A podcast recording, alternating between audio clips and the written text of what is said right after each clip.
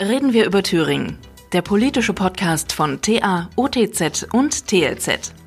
Heute mit Wirtschaftsminister und SPD-Landeschef Wolfgang Tiefensee, der als Spitzenkandidat seine Partei in die Landtagswahl am 27. Oktober führt. Ja, unser heutiger Gast ist Wolfgang Tiefensee. Herzlich willkommen. Guten Tag. Guten Tag, ich grüße Sie. Kurz etwas zur Vita. Wolfgang Tiefensee oder ausführlich Wolfgang Erwin Bernhard Tiefensee wird 1955 in Gera geboren, zieht dann mit seiner Familie nach Leipzig. Der Vater ist Komponist, der junge Wolfgang lernt Cello, gewinnt den Bachpreis, wird aber dann doch lieber Ingenieur. Katholisch erzogen und geprägt geht er nicht zu den jungen Pionieren oder der FDJ, verweigert den Dienst an der Waffe und engagiert sich im Herbst 1989 bei der Bürgerbewegung Demokratie Jetzt. Sitzt am runden Tisch. Nach der Wende arbeitet er als Amtsleiter und Bürgermeister in Leipzig. 1998 bis 2005 ist er Oberbürgermeister der Stadt. Anschließend Bundesverkehrsminister und Ostbeauftragter im ersten Kabinett Merkel. Seit 2014 ist Tiefensee Wirtschaftsminister in Thüringen, seit Anfang vergangenen Jahres Thüringer SPD-Chef und jetzt Spitzenkandidat. Und dann auch nochmal willkommen von mir. Mein Name ist Martin Debes, der jetzt so schön vorgelesen hat. Aus der Biografie ist Elmar Otto und wir beide versuchen heute was Neues. Ähm, seit 103 Jahren gibt es ja Radio und jetzt fangen wir auch damit an. Ähm, wir machen einen Podcast mit allen Spitzenkandidaten vor der Landtagswahl und Herr Tiefensee ist unser Premierengast. Äh, das heißt, wir üben jetzt noch ein bisschen mit Ihnen und wir hoffen auf äh, Milde von Ihnen und auch vielleicht von den Zuhörern, wenn irgendwas nicht klappt. Wir haben ja auch ein paar Tassen Kaffee stehen und da kann irgendwas umfallen. Also wenn es irgendwelche Pannen gibt, wir sind quasi live sozusagen. Das äh, wird dann ja so ungeschnitten äh, gesendet werden, ins Netz gestellt werden. Und ähm, wie gesagt, wir bitten um Nachsicht, wenn irgendwas schief geht. Ähm, und jetzt fangen wir an. Ja, Herr Tiefensee, am Anfang mal bitte ganz ehrlich den Wahlkampf und Ihren schönen Geburtsort Gera beiseite. Eigentlich sind Sie doch zuerst Sachse, oder? Nein, ich bin zunächst mal Mensch und dann bin ich als nächstes äh, Europäer und mit Herzblut seit vielen, vielen Jahren Politiker. Sie haben es vorgelesen. Ich äh, habe in meiner Jugendzeit und später als junger Mann äh, in der Industrie gearbeitet. Ich habe einen Facharbeiter erlernt, nämlich der, den des Fernmeldemechanikers, bin auf die Masten mit den Steigeisen gestiegen und habe die Leitung an die Häuserwände genagelt. Also komme aus ganz unterschiedlichen äh, Professionen und natürlich habe ich meine Heimatstadt Gera nie vergessen. Mein Bruder war Professor in Erfurt, ich habe ihn oft besucht und so liegt mir Thüringen sehr am Herzen und natürlich 2014 mit meinem Amtsantritt im Dezember kämpfe ich und arbeite ich für Thüringen und natürlich auch für meine Heimatstadt. Sind Sie also ein echter Gerscher? Ich bin insofern ein Gerscher, weil ich 1955 dort geboren bin und ich kann leider nichts dafür, dass mein Vater einen Ruf nach Leipzig bekam und die gesamte Familie umzog. Na okay, dann nehmen wir das immer ab. Ähm, vielleicht zu einem noch erfreulicheren Thema als Gera, nämlich zur SPD. Ähm, wenn Sie eine Minute Zeit hätten, um zu erklären, was mit der SPD gerade nicht stimmt, was würden Sie sagen? Die SPD trifft in Deutschland und auch in Europa das, äh, was viele Volksparteien trifft. Sie können nicht die Schlagwortpolitik machen, die momentan äh, oberste Priorität zu haben scheint bei Wählerinnen und Wählern. Wir müssen sehr viel erklären, weil wir für eine breite Menge von Menschen zum Beispiel für die Arbeitnehmerinnen und Arbeitnehmer, aber auch für die Rentner, für diejenigen, die gepflegt werden, Politik machen wollen. Und da ist es nicht so leicht, mit Schlagworten zu agieren. Also der Trend ist gegen uns. Und zum anderen, wir haben eine ganze Reihe von Fehlern, auch schwerwiegenden Fehlern in der letzten Zeit gemacht. Und äh, obwohl ich mich zum Beispiel für die Hartz-IV-Reform entschuldigt habe und äh, die Politik äh, dringend geändert werden muss. Es braucht Zeit, um wieder Vertrauen zu gewinnen.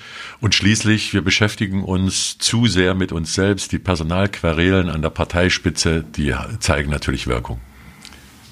Wie glücklich sind Sie dann, äh, dass die Partei fast ein halbes Jahr benötigt, um eine neue Parteispitze zu wählen? Äh, und das Ergebnis dann ausgerechnet am Tag vor der Landtagswahl in Thüringen verkündet? das kann, das erzeugt eine gewisse Aufmerksamkeit, klar, das ist immer gut in Wahlkämpfen. Auf der einen Seite, auf der anderen Seite ist ja eine Führungslosigkeit da, äh, die wurde jedenfalls so wahrgenommen mit den kommissarischen Vorsitzenden, wo es jetzt noch zwei gibt. Ähm, sich ja nicht eine andere Entscheidung gewünscht und war das nicht ein bisschen rücksichtslos auch von der Parteispitze? Der Ruf der Parteibasis und der ähnelt dem Ruf äh, der Bürgerinnen und Bürger ist nach mehr Beteiligung. Und die findet jetzt statt. Deshalb sind die Regionalkonferenzen gut. Wir haben eine Dreierführungsspitze, jetzt Zweierführungsspitze, die handlungsfähig ist. Ich verhehle nicht, dass ich mir eine kürzere Distanz bis zur Entscheidung gewünscht hätte. Aber der Parteivorstand hat das anders entschieden und ich bin mir sicher, wir werden ein gutes Duo an der Spitze haben. 9 Prozent in den Umfragen. Das bedeutet, Sie ereilt das Schicksal der sächsischen SPD. Kann das sein, wenn Sie sich die Thüringer Demoskopie vor Augen führen? Ich nehme die Umfragen sehr ernst. Sie sind das Spiegelbild der äh, jeweiligen Monate, in denen die Erhebung stattfindet. Wir haben das Ergebnis in Sachsen gesehen, den äh, Kampf zwischen CDU und AfD, bei dem äh, die SPD noch einmal Federn gelassen hat. Und das motiviert mich, äh, zusammen mit denjenigen, die antreten in den Wahlkreisen, ganz hart zu kämpfen, damit uns nicht das Schicksal der SPD in Sachsen ereilt, sondern wir ein besseres Ergebnis am 27. Oktober einfahren. Was heißt denn besser? So gut wie, wie 2000, ich sag's mal ein bisschen ironisch, 2014 mit 12 Prozent oder sagen Sie, da ist noch mehr drin? Sie können verstehen, dass ich jetzt keine Prozentzahlen nennen will, aber mein Warum? Anspruch ist, dass ich äh, versuchen will, mit aller Kraft äh, das Ergebnis aus 2014, 12,5 Prozent, zu verbessern. Wie realistisch ist das denn aus Ihrer Sicht, wenn man sich das jetzt ansieht, das ganze Umfeld, in dem sie sich bewegen? Also kein Rückenwind aus Berlin, äh, schwierige Verhältnisse auch in Thüringen. Das ist ein schwerer Kampf. Wir können deutlich machen, dass wir mit den Kabinettsmitgliedern gute Politik gemacht haben. Die Kompetenzwerte, Beliebtheitswerte des Spitzenkandidaten, also meine Werte sind ähnlich gut wie die des Ministerpräsidenten. Aber Sie haben völlig recht, das ist ein ganz, ganz harter, schwerer Kampf, aber sechs Wochen sind eine lange Zeit und äh, wir werden uns äh, mühen, im direkten Gespräch mit den Bürgerinnen und Bürgern zu überzeugen und dann ein besseres Ergebnis einzufahren. Wenn Sie so beliebt sind, nicht ganz so wie der Ministerpräsident, da ist noch ein kleiner Abstand da, aber okay, Sie sind der zweitbeliebteste Politiker in Thüringen.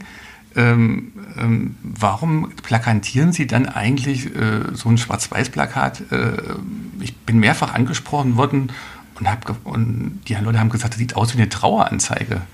Äh, tragen Sie schon Trauer in, äh, perspektivisch auf das Ergebnis hin? Äh, ist das nicht ein Kampagnenfehler gewesen, so zu plakatieren? Es gibt ganz unterschiedliche Rückmeldungen, wie das immer so ist. Wir wollen ein Alleinstellungsmerkmal und nicht die Urlaubsfotos, die die anderen Parteien schön in bunt äh, plakatieren. Und zum anderen äh, denken wir, dass das äh, ganz besonders die Seriosität der SPD und die Seriosität des Kandidaten darstellen soll und zum Ausdruck bringen soll. Und ich denke, das wird gelingen. Seriosität ist natürlich wichtig und schön und gut, aber was ist die Kernkompetenz der SPD? Wirtschaft geht mit CDU und FDP nach Hause, die AfD steht für Sicherheit, der Osten und das Soziale ist bei der Linken angesiedelt und die Umwelt bei den Grünen. Was bleibt Ihnen da? Ich denke, äh, dass wir über die lange Sicht stehen für den sozialen Ausgleich in der Gesellschaft, dass wir für wirtschaftliche Vernunft stehen, wir können nachweisen, dass wir gut wirtschaften können. Wir können zum Dritten Nachhaltigkeit und die Verantwortung für die kommenden Generationen äh, belegen. Und schließlich sind wir über die Jahrzehnte seit unserer Gründung die Partei, die für Demokratie, für Freiheit, für Weltoffenheit gekämpft hat. Und dass wir momentan äh, nicht äh, die Lieblinge der Wählerinnen und Wähler sind, das wird uns nicht davon abhalten, den Kurs, den wir seit 1863 fahren, auch weiter beizubehalten. Und so ist die SPD in der rot-rot-grünen Regierung und im rot-rot-grünen Landtag die Kraft, die stabilisierend, ausgleichend wirkt, die diese Versöhnung von sozialer Gerechtigkeit, von Wirtschaft, von Ökologie und dem Anspruch, äh, unser Land weltoffen und demokratisch zu halten, diesen, äh, diesen Anspruch, diese Balance werden wir auch weiter halten. Und so denke ich, dass ich auch als Spitzenkandidat eine starke Stimme für Thüringen bin, eine starke Stimme auch in dieser Regierung. Die Frage ist doch, ob Ihnen die Wähler das abnehmen. Das ist ja die entscheidende Frage, äh, ob Sie sagen, die SPD wird gebraucht. Und der große Vertrauensverlust, das haben Sie ja selber erwähnt, waren ja ab 2003, 4, 5 dann die Hartz-IV-Reform, die Sie dann als Bundesminister ja dann ab 2005 auch noch, da wurden die ja noch mit umgesetzt, mitgetragen haben. Sie haben das damals auch rhetorisch mitgetragen. Ähm, Sie haben damals als Minister gesagt, äh, wir würden Hartz-IV-Empfänger auch als Patrouillen bei Regionalzügen einsetzen. Das ist sehr auf Kritik gestoßen. Da ging es um Bombenanschläge, also auch um Sicherheit. Ähm, haben Sie nicht auch ganz persönlich Fehler gemacht, nicht nur die SPD an sich? Und äh, wie glaubwürdig ist das dann, wenn Sie sagen, wir haben verstanden, weil äh, die Politik, die in der Großen Koalition gemacht wird, ist ja auch wieder von Kompromissen geprägt, die bei den Wählern offensichtlich dazu führen, dass sie sagen, das sind faule Kompromisse. Die Patrouillen in Regionalzügen äh, sind ein kompletter Unsinn. Da hat irgendein Redakteur äh, nicht verstanden, was das Programm äh, gewesen ist. Es ging darum, dass wir in Leipzig Hartz-IV-Bezieher zu Arbeitnehmern machen wollten. Und das war der Vorläufer für den sogenannten Kommunalkombi, der sehr erfolgreich in drei ostdeutschen Ländern eingeführt worden ist. Das waren Begleiter in den Straßenbahnen und nicht in Regionalzügen und die sollten auch nicht irgendeinen Terror oder Gewalt bekämpfen, sondern einfach Dienstleistungen erbringen. Und wir betrachten, und das ist die zweite Frage, die Sie gestellt haben, natürlich die Hartz-IV-Reform jetzt aus der Perspektive 2018, 2019. Und da stellen wir fest, dass äh, zu wenig äh, darauf geachtet wurde, dass die überwiegende Anzahl von Arbeitssuchenden aktiv ist, dass sie Arbeit will. Das belegen alleine die Statistiken, wenn man anschaut, in dem Moment, wo Fachkräfte gesucht werden, sinkt die Arbeitslosigkeit dramatisch. Und das ist der entscheidende Punkt.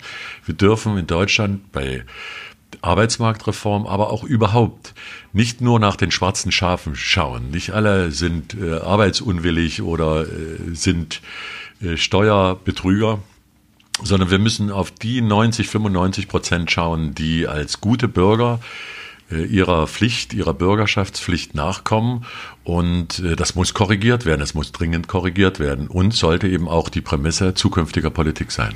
Aber Sie sagen, Sie wollen Hartz IV überflüssig machen. Das heißt ja so, wir wollen quasi eine Art Vollbeschäftigung, da braucht man kein Hartz IV mehr. Ähm, müsste man es nicht abschaffen? Ich unterscheide in aktive Arbeitssuchende und passive. Und das tun auch die Arbeitsagenturen. Sie müssten das verstärkter tun. Und für aktive Arbeitssuchende brauchen wir keine Sanktionen. Brauchen wir äh, kein Schnüffeln im Vermögen und dergleichen mehr. Und das muss dringend geändert werden. Und dafür spreche ich mich aus. Auf der anderen Seite, und das ist ein Alleinstellungsmerkmal der SPD auch äh, gegenüber unserem Koalitionspartner, den Linken, ich bin nicht dafür, dass wir die Sanktionen prinzipiell abschaffen. Derjenige, der nicht arbeiten will, der sich ausruht im sozialen Netz, der soll durchaus herangezogen werden äh, durch Sanktionen, der, dem soll deutlich gemacht werden, äh, dass er aktiv werden muss. Allerdings ist der Prozentsatz so gering, dass wir eben nicht durch diese Menschen, die inaktiv sind, auf alle Arbeitssuchenden schließen sollten. Das ist ein ganz, ganz großer Fehler. In der Politik geht es ja, wie so oft im Leben, auch um Glaubwürdigkeit. Wie viele Prozentpunkte glauben Sie, haben Sie eingebüßt oder büßen Sie immer noch ein, weil Sie durch diese Hartz-IV-Reform so viel an Vertrauen verloren haben bei Menschen, die Ihnen früher wohlgesonnen waren und SPD gewählt haben und sich enttäuscht abgewendet haben, weil die gesagt haben, das ist ja gar nicht mehr meine Partei? Die Hartz-Reform oder die Reform des Arbeitsmarktes liegen jetzt äh, schon über zehn Jahre zurück und trotzdem wirkt das nach. Aber die Menschen leiden ja heute noch. Die Menschen, die äh, leiden insofern heute noch, als dass wir eine Vielzahl von prekären Arbeitsverhältnissen sehen, aber die Zahl sinkt, Gott sei Dank. Das ist Vergangenheit. Wir müssen uns zu dieser Vergangenheit nicht nur bekennen, sondern wir müssen uns auch der Vergangenheit stellen. Das haben wir getan. Und Politik sollte, wie jeder Mensch auch, äh, die Fähigkeit haben und die Fähigkeit zugesprochen bekommen, aus Fehlern zu lernen und es besser zu machen. Und wir sind dabei, uns da zu korrigieren und es tatsächlich anders zu machen. Dann kommen wir doch mal zu einem Zeitraum, der nicht so weit zurückliegt, nämlich zu den letzten viereinhalb Jahren oder fast fünf Jahren, in denen Sie Wirtschaftsminister waren, in denen die SPD äh, drei Minister gestellt hat in dieser Landesregierung, Rot-Rot-Grün, die erste, die es jemals auf deutschem Boden gab. Es gibt jetzt auch noch einige Kopien äh, in verschiedenen Formationen. Ähm, ein zentrales Thema der SPD, sorry, dass ich das zuerst anspreche, äh, war, war, die Gebietsreform. Das heißt, das ging mit Ihnen nach Hause. Sie hatten ja den Innenminister, der das zuständig abwickeln sollte äh, oder aufbauen sollte, je nachdem, wie man es äh, sagen will. Aber Ihr erster Minister hat es geplant und Ihr zweiter Innenminister, den Sie dann eingesetzt haben, hat es abgewickelt. Ähm, was ist da schiefgelaufen? Es war der Versuch, und der war hinterlegt im Koalitionsvertrag, die Strukturen im Land zu verändern. Das ist äh, offenbar nicht zeitgemäß gewesen. Die Fristen sind auch viel zu kurz gewesen. Es ist sehr, sehr schwierig, Strukturen zu verändern. Und deshalb äh, setzen wir eher darauf, dass wir die Verwaltung verschlanken an den Stellen, wo das möglich ist und vor allen Dingen Kooperationen ermöglichen zwischen den Landkreisen, zwischen den Gemeinden und auch freiwillige Zusammenschlüsse schließen äh, bzw. zielen. Und äh, das ist der bessere Weg. Es hat sich erwiesen, dass äh, eine Gebietsreform, eine Kreisreform nicht zeitgemäß ist, dass sie nicht von der Bürgerschaft getragen wird und deshalb ist sie abgesagt worden. Aber machen Sie sich nicht so einfach, äh, nicht zeitgemäß. Das kann man ja sagen. Das ist sicher ein Argument, was man äh, akzeptieren kann. Das war das Argument, was die CDU äh, äh, seit langem vor sich hergetragen hat und andere Kritiker der Kreisreform. Darauf haben ja die rot-rot-grünen Parteien, Linke, SPD und Grüne nicht gehört. Ähm, mein Eindruck war vielmehr, äh, dass es einfach im Management nicht geklappt hat, dass es ganz schlecht administriert wurde, noch schlechter kommuniziert wurde und dass man natürlich auch dieser Zeit in der Zeit, in der kurzen Zeit, die man hatte, in einer Legislaturperiode, das ganze Projekt komplett durchzuziehen, eigentlich auch sich viel zu viel vorgenommen hatte. Dass das die Fehler waren, dass es möglicherweise Widerstand geben würde, war ja von Anfang an klar. Das hat man auch in anderen Ländern gesehen. Äh, äh, da gab es Verfassungsgerichtsurteile. Auch das, was ja in Thüringen passiert ist dann, war ja vorhersehbar und man ist da einfach reingelaufen. Man hat am Anfang sogar noch ein Jahr verschwendet an Zeiten, hat nichts gemacht. Also sich einfach jetzt auf den Zeitgeist zu berufen, ist äh, okay, kann man machen, aber ist mir eigentlich zu billig. Also ein bisschen Rot, konkreter. Rot-Rot-Grün hat sich eine Menge schwieriger Projekte mhm. vorgenommen und es ist natürlich wohlfeil äh, von der Opposition von Anfang an zu sagen, äh, das wollen wir nicht und das zu bekämpfen, mit welchen Mitteln auch immer. Es bleibt dabei, der ursprüngliche Ansatz war, die Strukturen im sehr kleinteiligen Thüringen den Erfordernissen anzupassen. Das meint, dass eben die Verwaltungen so aufgestellt sind, dass sie die Dienstleistungen auch optimal erbringen können. Das ist nicht gelungen. Und äh, das hat auch nicht zuletzt etwas damit zu tun, dass wir jetzt gerade in der Diskussion sind, ist Politik, ist Verwaltung dicht genug an den Bürgern dran? Und in, in dem Moment, den Eindruck zu bestärken, die Verwaltung und die Politik würde weiter wegrücken von den Bürgern.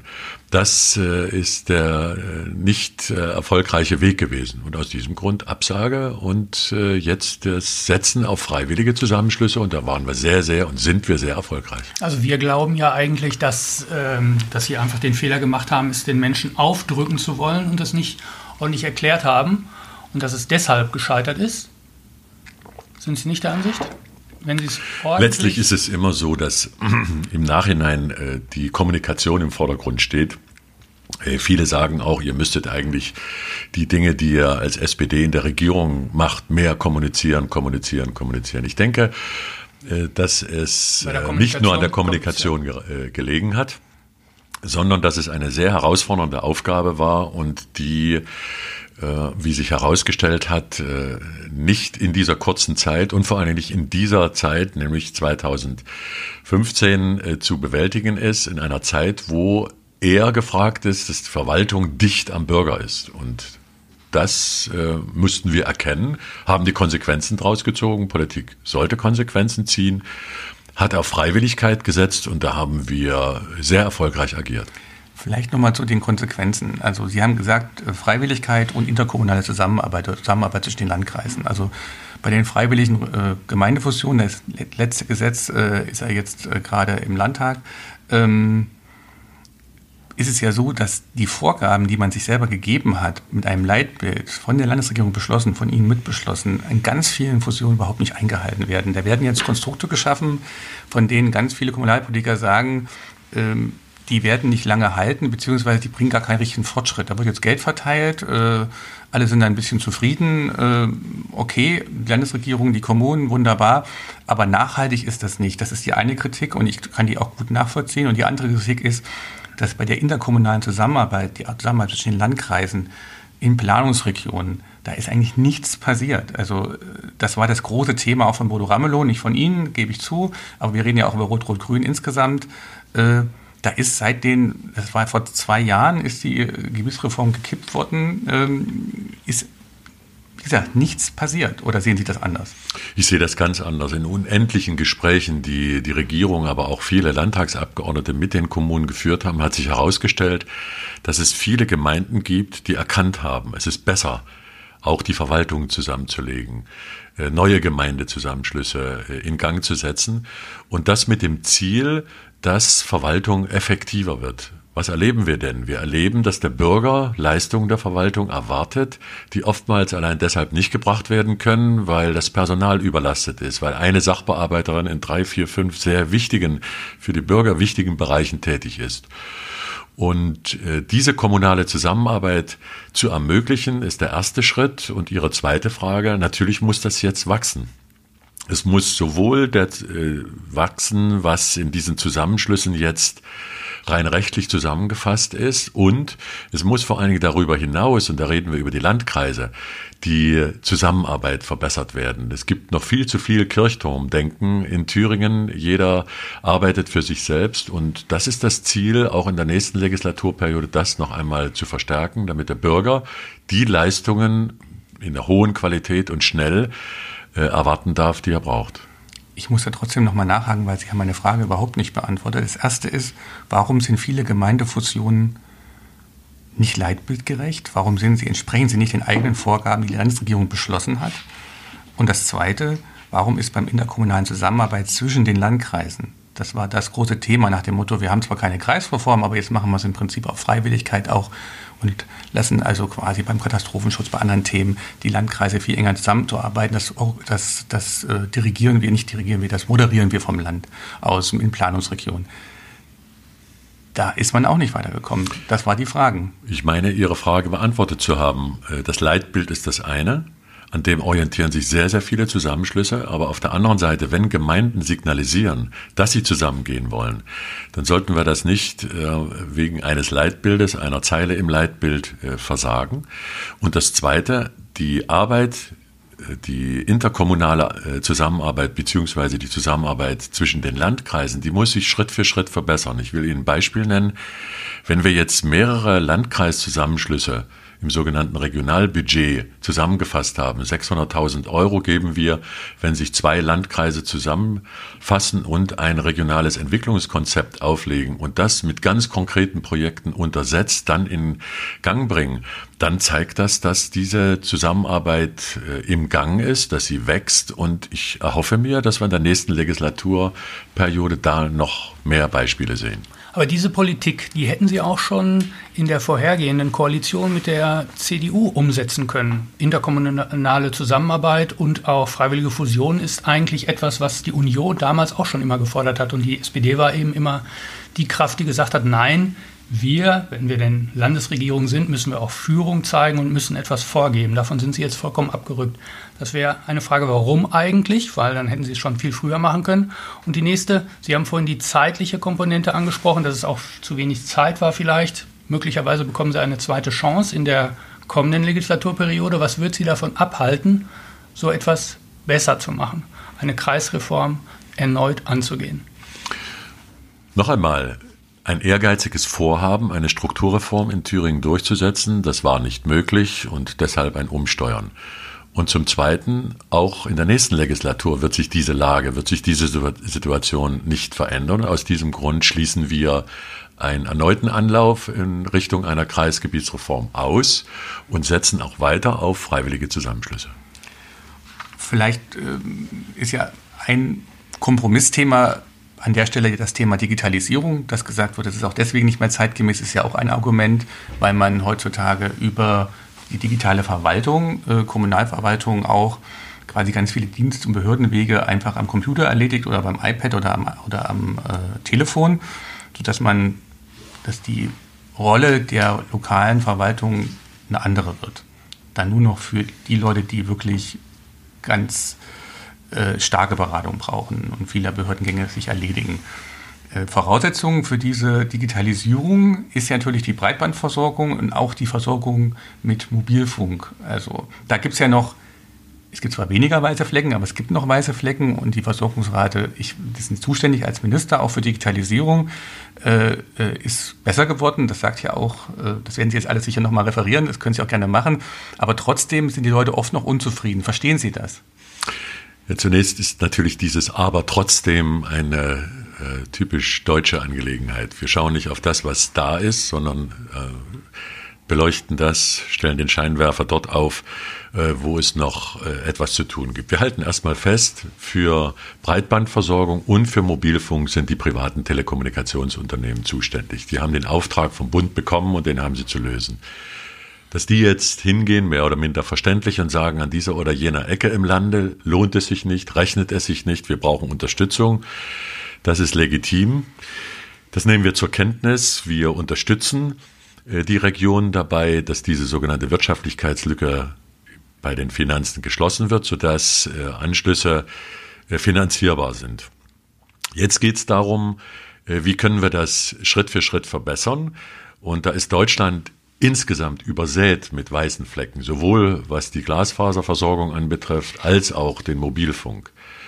Und äh, das hat nicht zuletzt etwas damit zu tun, dass wir jetzt kaum Baukapazitäten haben. Mir sprudelt Geld aus den Ohren heraus. Meine Kasse ist gefüllt. Ich habe Verpflichtungsermächtigungen über 60 Millionen Euro pro anno in den nächsten Jahren. Und ich hoffe, dass wir die endlich ausgeben können. Ganz Deutschland baut. Wir müssen mit europäischen Ausschreibungen umgehen. Das ist alles nicht ganz leicht. Aber wenn wir jetzt 90 Prozent, Sie haben mich um die Referierung der Daten gebeten indirekt, wenn wir jetzt 90 Prozent der Haushalte mit 50 Mbit pro Sekunde versorgen und äh, reichlich 60 Prozent mit über 100 Mbit pro Sekunde, das sind insbesondere die Gewerbegebiete, die Unternehmen, dann sind wir da auf einem guten Wege. Aber ich gebe Ihnen völlig recht, das kann jeder Kunde, jeder Nutzer äh, sofort nachvollziehen. Wir brauchen hier eine, eine doppelte, eine dreifache Anstrengung und da ist natürlich gefragt, dass die Telekommunikationsunternehmen ihrer Pflicht nachkommen und vor allen Dingen, dass der Bund weiter fördert, was er jetzt ja auch mit dem grauen Fleckenprogramm in Milliardenhöhe tun will. Weil wir ja bei der Bilanz sind und zu der Bilanz gehören die letzten viereinhalb Jahre, ist es nicht wirklich wahr, was die CDU behauptet. Also ich glaube, da haben sie, hat sie einen Punkt, dass am Anfang, am Anfang der Bundesprogramme, als die ausgeschrieben wurden, der Thüringen viel verschlafen hat und dass, sie, dass dann zum Beispiel andere Bundesländer wie Mecklenburg-Vorpommern, glaube ich, äh, da schneller waren. Geht das auch nicht mit Ihnen, auch mit Ihnen als Wirtschaftsminister mit nach Hause? Wir halten zunächst mal fest, dass wir im ersten Call keinen Antrag hatten. Das ist richtig. Das heißt also in den ersten Monaten kein Anspruch. Das liegt daran, dass dieses Bundesprogramm sich an die Kommunen richtete und wir sehr, sehr lange Zeit gebraucht haben, nicht zuletzt auch juristisch unterfüttert, diese Aufgabe den Landkreisen beziehungsweise Clustern oder Regionen zu übertragen. Dass andere Bundesländer im Antragswesen schneller waren, das ist das eine. Das andere ist, sind sie tatsächlich im Ausbau besser. Thüringen befindet sich in einem soliden Mittelfeld, was das anbetrifft. Und wie sagt der Ingenieur, Geschwindigkeit ist das eine, Beschleunigung das andere. Wir haben in den äh, nächsten Calls, zwei bis fünf, haben wir alle alle Förderprogramme nutzen können. Alle Anträge sind positiv beschieden. Und so gehe ich davon aus, dass es jetzt endlich losgeht. Und vor allen Dingen, dass wir nicht nur in der veralteten Technologie Vectoring unterwegs sind, sondern tatsächlich Glasfaser legen. Und das wollen wir bis Mitte der 20er Jahre flächendeckend, sowohl was die Unternehmen, Schulen, Haushalte, Verwaltung anbetrifft, gestemmt haben. Aber noch einmal, hier muss Hand in Hand äh, die Liga der Telekommunikationsunternehmen kräftig helfen. Und das ist natürlich auch eine Bundes- und Landesaufgabe, die entsprechenden Finanzen zur Verfügung zu stellen. Die sind da. Weil Sie jetzt alles immer auf die Telekommunikationsunternehmen schieben. Ähm, und Ihre Zeitvorgabe ist, glaube ich, 2023, wenn ich das richtig in Erinnerung habe. Das sind vier Jahre. Das sind also im Zeitalter der Digitalisierung ja fast Jahrzehnte. Müssen Sie sich nicht den Schuh wirklich anziehen, als Wirtschaftsminister so ein Stück Standort-Nachteilpolitik äh, mit zu verantworten? Zunächst noch einmal, ich schiebe nicht den Telekommunikationsunternehmen die Sache in die Schuhe, sondern das ist deren Sache. Das ist deren Verantwortung. Nach Grundgesetz ist der Bund für die flächendeckende Versorgung zuständig und er hat diese Aufgabe den Telekommunikationsunternehmen übertragen. Und äh, zum Zweiten, nein, wir sind sehr, sehr erfolgreich unterwegs. Schnelles Internet, das meint Glasfaser, das meint Mobilfunk im Land auszurollen. Das ist in Deutschland insgesamt schwierig und da kann man nicht auf einen Wirtschafts- oder Digitalminister zeigen oder auf ein Bundesland, sondern muss prinzipiell sagen, es ist offenbar schwieriger in einem großen Land wie Deutschland, vergleichsweise zu Estland, eine solche Aufgabe zu stemmen. Vielleicht tatsächlich vom Bund zu spät angegangen, die Förderprogramme sind erst 15, 16 angelaufen. Das ist spät, das ist sehr, sehr spät, um nicht zu sagen zu spät. Aber ich rede nicht gern über vergossene Milch. Jetzt geht es darum, tatsächlich dieses ehrgeizige Ziel zu schaffen, dass wir bis 2023 die Glasfaserstruktur und Infrastruktur und den Mobilfunk demzufolge auch gewährleisten können. Vielleicht äh, Wechsel zum anderen Thema. Sie sind ja hier als Breitbandpolitiker zuständig, als Spitzenkandidat für alle Ressorts. Deswegen hm ähm, zum Thema Kita-Gebühren. Das ist auch nicht im Ministerium, was jetzt Sie verantwortet haben, aber Sie haben das Thema ja immer nach vorne gestellt, auch im Wahlkampf schon vor fünf Jahren. Ähm, das sind jetzt zwei Jahre, also das erste Jahr ist schon beitragsfrei, das zweite Jahr wird beitragsfrei. Der Herr Ramelow, Ihr Ministerpräsident, hat gesagt, er würde auch gerne, also die Linke will ein drittes Jahr, also will quasi den Weg weitergehen zum vollständigen Gebührenbefreiung für die Eltern bei dem Kindergarten. Erstens sind Sie auch dafür? Ich nehme an, ja, aber das ist nochmal formal gefragt. Und das Zweite, Sie haben ja vorhin auch viel über Hartz IV und über Fehler geredet und darüber, dass man die Menschen, die damals äh, äh in dieses System genötigt wurden, äh, vielleicht auch manchmal schlecht behandelt hat. Jetzt profitieren ja die Leute, die Hartz IV beziehen äh, und die Ärmeren, die vielleicht ganz niedrige Beträge bezahlen als Gebühren, äh, entweder gar nicht oder ganz wenig von dieser Gebührenbefreiung. Ist das nicht sozial ungerecht? Die SPD will gute Bildung für jedes Kind von Anfang an. Das ist die Prämisse. Damit Lebenschancen eröffnet werden. Wir wissen, dass wir einen Teufelskreis aus sozialer Herkunft, niedriger Bildung und den entsprechend äh, schwierigeren Berufschancen, dass wir den durchbrechen müssen. Das ist das Ziel. Deutschland ist Bildungsland. SPD ist die Bildungspartei seit 1863. Allgemeine deutsche Arbeitervereine mit ganz viel Bildung. Wer gebildet ist, hat Teilhabe. Wie können wir das umsetzen? Wir können es umsetzen, indem wir die Bildung qualitativ verbessern, es darf keinen Stundenausfall geben. Es darf keine zu großen Gruppen in den Kindergärten geben. Und jetzt geht es darum, wie können wir äh, einerseits die Befreiung der Eltern von den Gebühren, von den Beiträgen schaffen und andererseits die qualitative Verbesserung. Jetzt haben Sie gefragt nach den Hartz-IV-Beziehern. Wenn wir als SPD ganz besonders die arbeitende Mitte, den Facharbeiter mit seiner Familie, die Facharbeiterin, die Pflegekraft im Blick haben, dann führt das dort zu einer spürbaren Entlastung. Das wird eine Entlastung von nahezu 1000, über 1000 Euro pro Jahr sein. Die Hartz-IV-Bezieher brauchen dann nicht mehr aufs Amt zu gehen, was eine entwürdigende Sache ist, jedes Mal wieder beantragen zu müssen, dass man befreit wird. Das wollen wir nicht. Bildung ist ein Rechtsanspruch und ist vor allen Dingen Voraussetzung dafür für gute Berufschancen. Deshalb bleibt unser Ziel vom Kindergarten bis zum Master, Kindergarten bis zum Meister kostenfrei. Eine sehr ehrgeizige Aufgabe, aber ich denke, die können wir stemmen, ohne die Qualität äh, zu, äh, zu verschlechtern. Im Gegenteil, gleichzeitig die Qualität zu verbessern. Jetzt einfach nur als Beispiel Erfurt, wo es eine starke Staffelung von den Elterngebühren gibt. Äh, Sie entlasten ja nicht nur die Krankenschwester, sondern Sie entlasten ja eigentlich den Oberstudienrat. Sie entlasten die Besserverdienten, weil die müssen die Höchstsätze zahlen. Die entlasten Sie am meisten. Ich weiß nicht, ob das sozial gerecht ist. Die Spreizung, die Spreizung, was die Gehälter angeht in Thüringen, ist so groß nicht, wie Sie wissen. Wir leben nicht in Bayern, sondern in Thüringen. Unser Anspruch ist, dass Bildung für Kinder, Jugendliche, meint also auch für deren Eltern, wenn sie dafür aufkommen müssen, frei sein muss.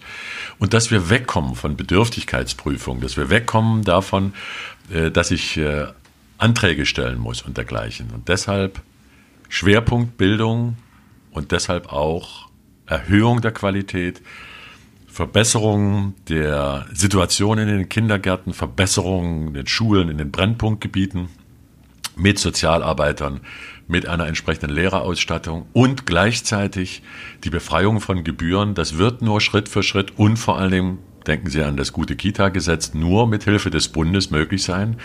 Wir verwenden 60 Prozent dieses Geldes, das uns Franziska Giffey äh, übermittelt hat für die Verbesserung der Qualität und 40 Prozent stecken wir in die Gebührenfreiheit eines weiteren Jahres. Und ja, wir werden in der nächsten Legislatur mit Rot-Rot-Grün ein weiteres Jahr gebührenfrei machen.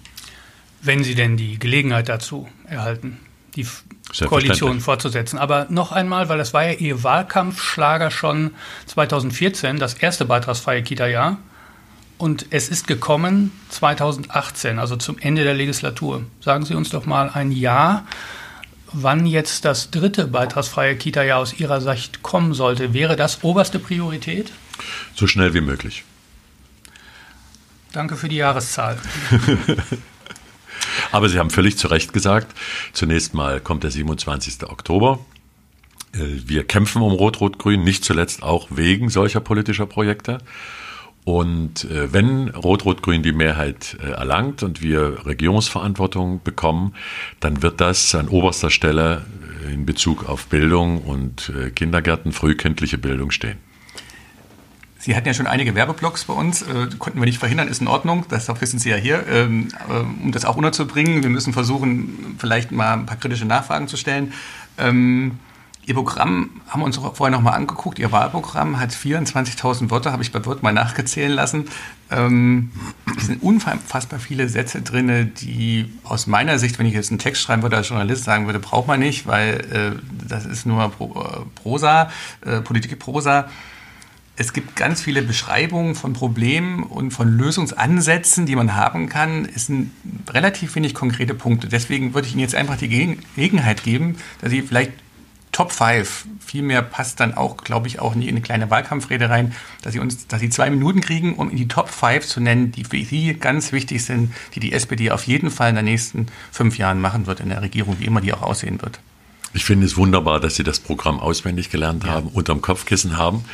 Mhm. Äh, dieses Programm hat sehr, sehr viele konkrete Projekte. Wir haben nirgendwo, wir müssen und wir sollten, sondern wir werden. Das sind ganz konkrete Hinweise darauf, was wir tun werden. Und ein solches Regierungsprogramm ist nicht für den geneigten Leser, sondern nur für denjenigen, der tatsächlich sich für einen Bereich ganz besonders interessiert. Wir haben das zusammengefasst in einer kurzen Schrift. Und was sind unsere Punkte? Der erste wichtige Punkt ist, die SPD ist eine Partei der Arbeit. Wir werden uns um Löhne kümmern, auf Bundesebene kämpfen für den ich habe, glaube, wir haben uns missverstanden. Ich möchte ja. ganz kurz unterbrechen. Das ist Vier, fünf Sachen haben Sie gesagt ja, aus dem aber, Regierungsprogramm. Richtig, aber das ist jetzt, Sie, Sie machen jetzt wieder das, was Sie, was Sie gerne machen, was ich auch völlig verstehe. Das machen Politiker so, dass Sie äh, jetzt mal vom, vom Urschleim anfangen und sagen, äh, wir sind für die Arbeit, wir wollen auf Bundesebene. Auf Bundesebene hm, brauchen Sie dann eine Mehrheit im Bundesrat und so weiter. Wir reden von Landespolitik. Richtig. Ganz konkret, was Sie in der Landesregierung, ohne den Bund fragen zu müssen, ohne den Bund fragen zu müssen, konkret machen wollen, was Sie durchsetzen wollen gegen künftige mit künftigen und gegen dann teilweise auch, das sind ja schwierige Koalitionsverhandlungen, künftige Partner. Ganz konkrete Punkte. Und Sie werden es mir trotzdem erlauben, äh, deutlich zu machen, dass SPD nicht nur Land ist, sondern die Bundespolitik strahlt auf die Landespolitik aus. Und wenn die SPD die Partei der Arbeit ist, dann muss ich mich mit Arbeit und natürlich auch mit dem Bund beschäftigen. Und da ist die Erhöhung des Mindestlohns wichtig. Die Tarifbindung, das ist wieder ein Landesproblem, muss deutlich verbessert werden.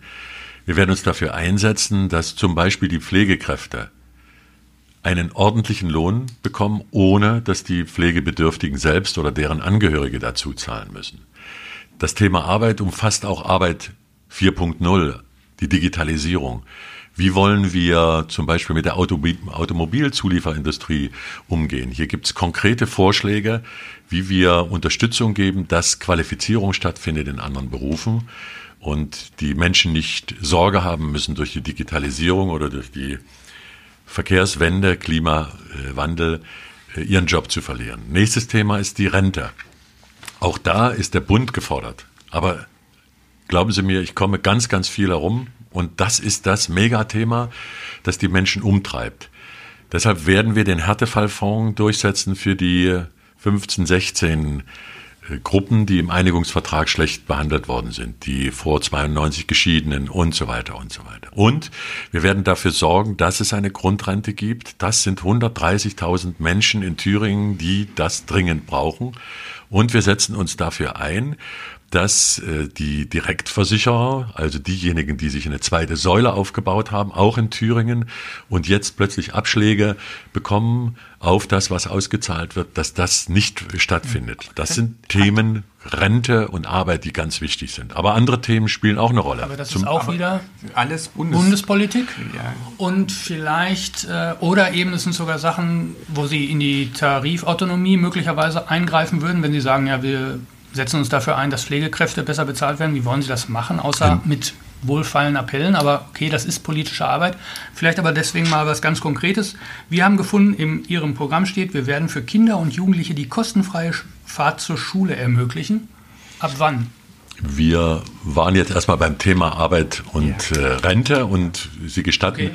dass das äh, auch wichtig ist, wenn Sie nach den Pflegekräften fragen, dann ist genau der Punkt, dass ein Tarifvertrag abgeschlossen werden muss. Und da braucht es den Druck auch der Länder, auch den Druck eines Wirtschaftsministers.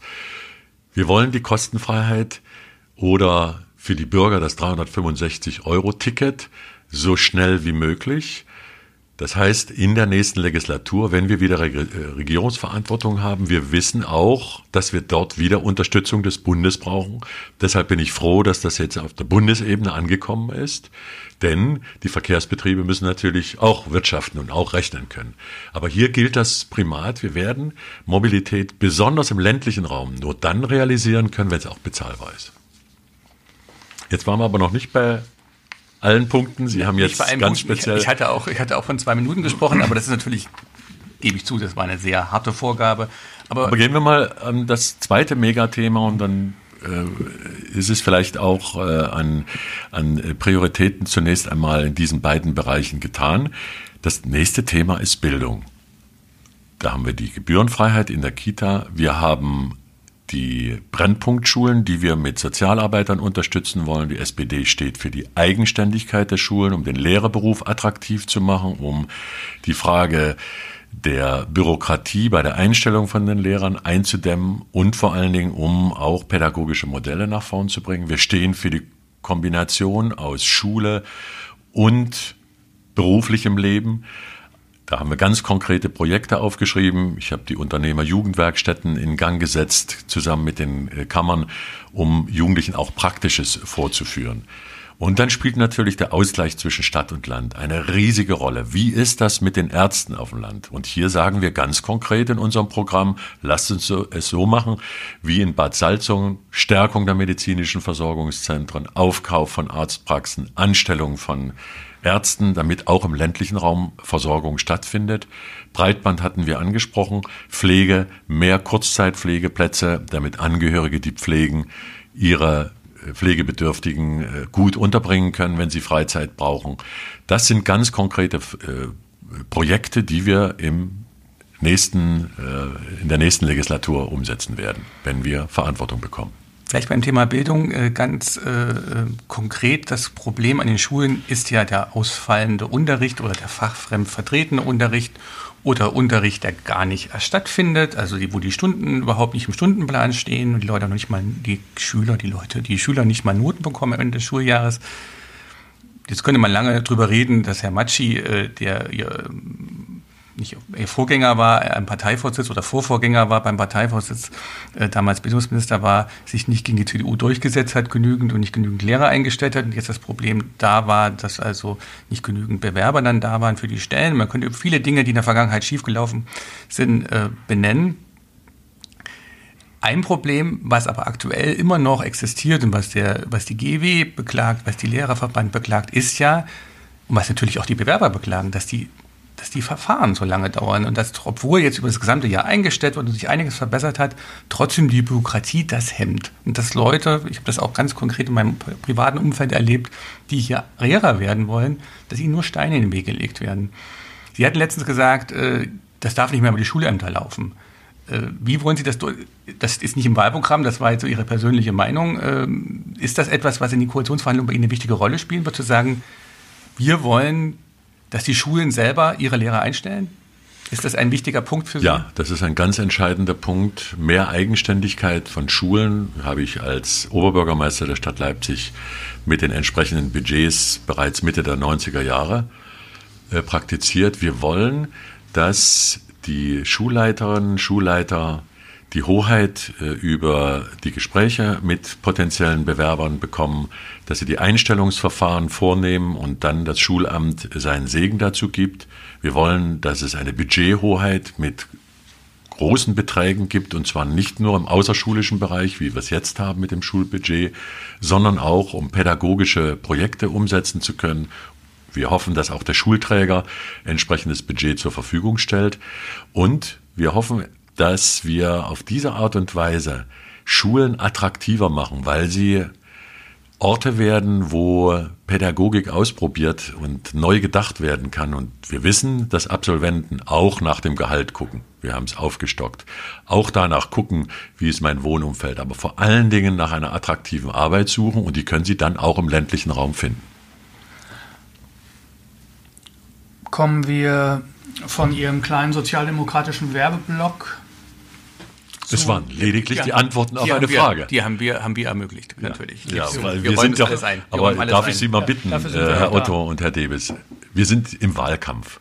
Und ich verstehe überhaupt nicht, warum man verschämt äh, begründen oder entschuldigen muss, dass man, dass man seine Botschaften im Wahlkampf setzt. Wie sollen sich denn Wählerinnen und Wähler entscheiden, wenn die Spitzenkandidaten nicht auch was zur Zukunft und nicht nur zu einer Gemeindegebietsreform äh, sagen sollen oder, oder zu Hartz IV? Äh, Sie haben mich übrigens da auch nach Dingen gefragt, die im Bund entschieden worden sind. Mhm. Also es, als muss, Gelegen waren, es muss Gelegenheit sein, äh, die sind nicht entschieden worden, als ich Minister war. Äh, pardon. Ja, ich weiß, äh, aber Sie haben sie mit umgesetzt dann 2005. So, aha. Äh, also äh, das, das bemängle ich oftmals, dass, dass wir, dass wir ähm, uns geradezu entschuldigen müssen dafür, dass wir vor einem Termin 27. Oktober natürlich unsere Botschaften rüberbringen. Aber das konnte sie jetzt ja auch. Genau, aber man oder? muss jetzt, Sie haben also, das ja, ja, so ein bisschen suffisant. Worum es mir geht, ist, gehört ja auch dazu.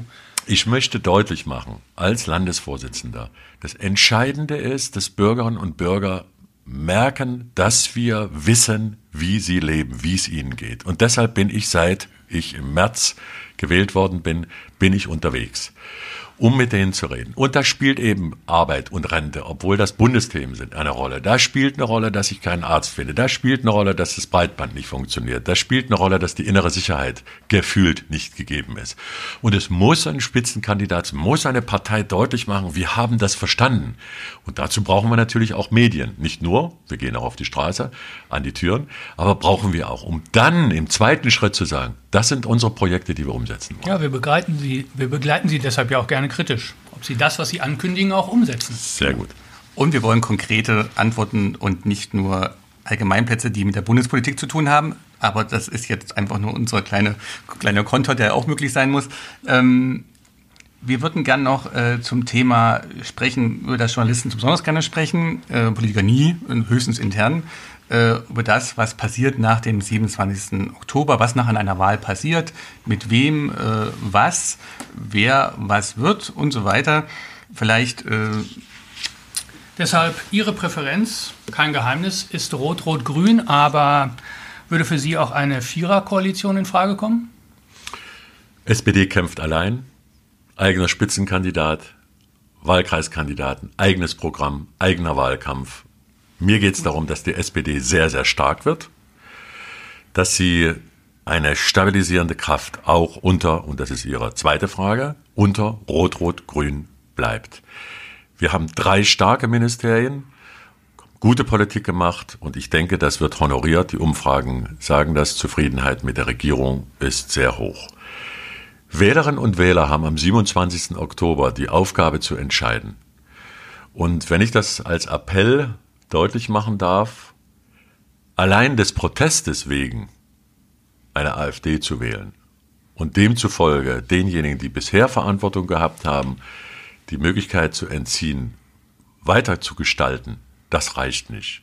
Und dann zählen wir zusammen in aller Demut, was hat die Wählerin, der Wähler angekreuzt, was kommt dabei raus. Und dann wird es Gespräche geben mit allen potenziellen Partnern und dann wird entschieden. Aber das ist eine hypothetische Diskussion, die ich nicht führe. Ich kämpfe für die SPD, wir kämpfen für die SPD und wir kämpfen für Rot-Rot-Grün. Wir sind der Frage ausgewichen, völlig in Ordnung. Ich stelle es trotzdem nochmal. Äh, was ist für den Fall, wenn es für Rot-Rot-Grün nicht reicht? So unwahrscheinlich ist er nicht. In den Umfragen gibt es bis jetzt eine Umfrage, wo dann die FDP nicht reinkommt, dass es für Rot-Rot-Grün reichen könnte. Das heißt, also, es gibt auch eine gewisse Wahrscheinlichkeit, dass es eine Regierung entweder eine Minderheitsregierung, das wäre jetzt die Frage, würden Sie sich vorstellen können, an einer Minderheitsregierung äh, teilnehmen zu können? Und die andere Frage wäre, wie ist es denn mit einer Regierung unter Führung der CDU? Die hatten sie ja schon durchaus, da haben sie Erfahrungen im Bund wie im Land. Ähm, mittelprächtig würde ich sagen, äh, aus jetziger Sicht. Ähm, aber wenn es der Wähler so will, würden Sie es auch machen? Oder würden Sie sagen, nee, dann gehen wir in die Opposition? Ich bin überhaupt nicht Ihrer Frage ausgewichen. Im Gegenteil, ich sage ganz klar, Rot-Rot-Grün ist unsere Präferenz und wir sind wenige Prozentpunkte drunter oder drüber, je nach Umfrage, dass das auch gelingen kann. Ich bin sehr, sehr zuversichtlich, dass Wählerinnen und Wähler sich dafür entscheiden. Und meine ganz klare Antwort ist, wir werden dann, falls das nicht gelingen sollte, mit allen Parteien reden und die Konstellation ausloten. Und mir geht es darum, wie vielen anderen auch, dass wir stabile Verhältnisse in Thüringen haben und also werden wir eine stabile Regierung bilden. Mit allen Parteien, das heißt wir werden mit der mit, AfD auch. Wir werden mit allen Parteien außer der AfD, also ich bitte Sie, Herr Otto, äh, wir werden mit allen Parteien außer der AfD reden, was nach dem 27. Oktober möglich ist, sollte es wieder erwarten nicht für Rot-Rot-Grün reichen. Wir sind nur manchmal ein bisschen verwirrt mit der SPD und der AfD, weil sie ja einen früheren AfD-Abgeordneten bei sich in den eigenen Reihen haben in der Fraktion, äh, denen ja nicht nur Freude bereitet hat in den letzten Monaten. Äh, äh, auf dieser einen Stimme beruht ja eigentlich am Ende durch den Übertritt einer CDU-Abgeordneten, äh, SPD-Abgeordneten von Ihnen zur CDU ja auch die Mehrheit äh, der Koalition. War das ein Fehler, Herrn Helmerich aufzunehmen? Aus der CDU sind äh, Menschen ausgetreten über die letzten Jahre, aus der SPD, aus anderen Fraktionen auch. Und ich denke, dass die SPD ein ganz, ganz klares Verhältnis, ganz klar Stellung bezogen hat zur AfD. Es wird keine Zusammenarbeit mit der AfD geben und äh, dass sich ein Abgeordneter wegbewegt von der AfD, um zunächst als Fraktionsloser zu arbeiten und dann sich bekennt dazu, das ist seine Entscheidung, Entscheidung der Fraktion beziehungsweise des entsprechenden Kreisverbandes, das respektiere ich. Und das gibt mir Gelegenheit, nochmal zu sagen, dass ich unterscheide zwischen denjenigen, die Funktionäre sind an der Bundespartei der AfD extrem rechts sind, die Tendenzen sind erkennbar, und denjenigen, und an die wenden wir uns mit dem Podcast, die potenziell die AfD wählen. Die, die Protest, die Sorge, die Ängste formulieren und aus diesem Grund ihr Kreuz machen, das sind Menschen, die Ähnliches umtreibt wie die, die auch nicht AfD wählen und, äh, und trotzdem unsicher in die Zukunft schauen. Und an die wende ich mich. Ich sage, wir haben nicht alles geschafft, wir haben eine Menge erreicht, nehmt das nicht für selbstverständlich, das ist nicht vom Himmel gefallen. Aber wir haben im gleichen Atemzug noch viel zu tun. Und gebt denen die Möglichkeit, die verantwortungsvoll mit diesem Land umgehen, die es offen und stabil in die Zukunft bringen wollen und gebt denen die Stimme. Und das richtet sich gleichermaßen an die, die potenziell AfD wählen, wie an diejenigen, denen der Stift äh, aus der Hand fallen würde, wenn sie es tun sollten. Nämlich diejenigen, die auf Verbesserung hoffen. Und die SPD will als stabilisierende, starke Kraft in einer rot-rot-grünen Regierung das umsetzen. Keine Zusammenarbeit mit der AfD, schön und gut. Aber wenn Sie zum Beispiel eine Minderheitsregierung eingehen müssten, weil es für Rot-Rot-Grün nicht reicht und der Ministerpräsident hat so etwas ja auch schon ins Spiel gebracht, müsste man sich dann nicht doch am Ende auch mit der AfD auseinandersetzen? Müsste die AfD dann nicht auch mit tolerieren und dann würde man ja am Ende indirekt zumindest zusammenarbeiten? Nein, wir werden uns weder in der direkten Zusammenarbeit noch in der Tolerierung äh, von der AfD abhängig machen.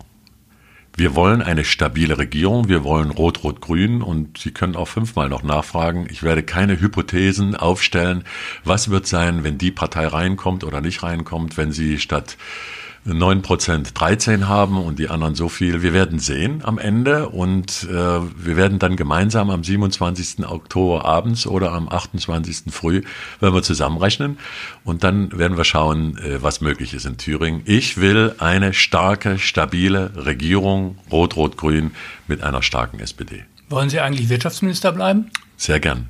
Ich bin übrigens Wirtschafts- und Wissenschaftsminister, wenn ich das noch anfügen darf. Ein ganz wichtiger Bereich. Digitalisierung, nicht zu vergessen. Zum Schluss einige entweder oder Fragen. Ähm, wer ist in einem Jahr Ministerpräsident? Mike Moring oder Bodo Ramelow? Bodo Ramelow. Große Koalition in Berlin? Bleiben oder gehen? Schwierige Frage, weil die Voraussetzungen, um diese Bleiben Frage, diese Frage zu beantworten, noch nicht auf dem Tisch liegen. Deshalb, pardon, eine Wenn-Dann-Antwort. Wenn die Halbzeitbilanz und die politischen Aussichten für Schwarz-Rot sprechen für eine große Koalition im Bund, dann sollten wir weitermachen. Wohin tendieren Sie? Bleiben oder gehen? Ich tendiere zum Bleiben. Was ist die, SP, äh, die AfD für Sie? Bürgerlich oder rechtsextrem? Sie hat rechtsextreme Funktionäre, bürgerlich ist sie nicht. Die Wählerschaft ist äh, nicht mit den Funktionären zu verwechseln. Jetzt kommt noch eine leichte Frage. Wie schneidet die Thüringer SPD ab bei der Landtagswahl? Über oder unter 10 Prozent? Über. Deutlich. Und was sind Sie eigentlich, Sachse oder Thüringer? Ich bin Mensch. Vielen Dank, Herr Tiefensee, für Vielen das Dank. ausführliche Gespräch. Äh, wir sind knapp unter einer Stunde gelandet, das war das Limit. Und äh, vielen Dank, dass Sie auch hinausgefunden haben zu uns in der Redaktion. Gerne. Und ich wünsche Ihnen noch einen schönen Tag und äh, wir hoffen, dass die Hörer alles verstehen werden, auch äh, meine etwas nuscheligen Fragen. Ähm, auf jeden Fall haben Sie sehr deutlich gesprochen. Vielen Dank. Schönen Tag. Ihnen auch danke für die Gelegenheit.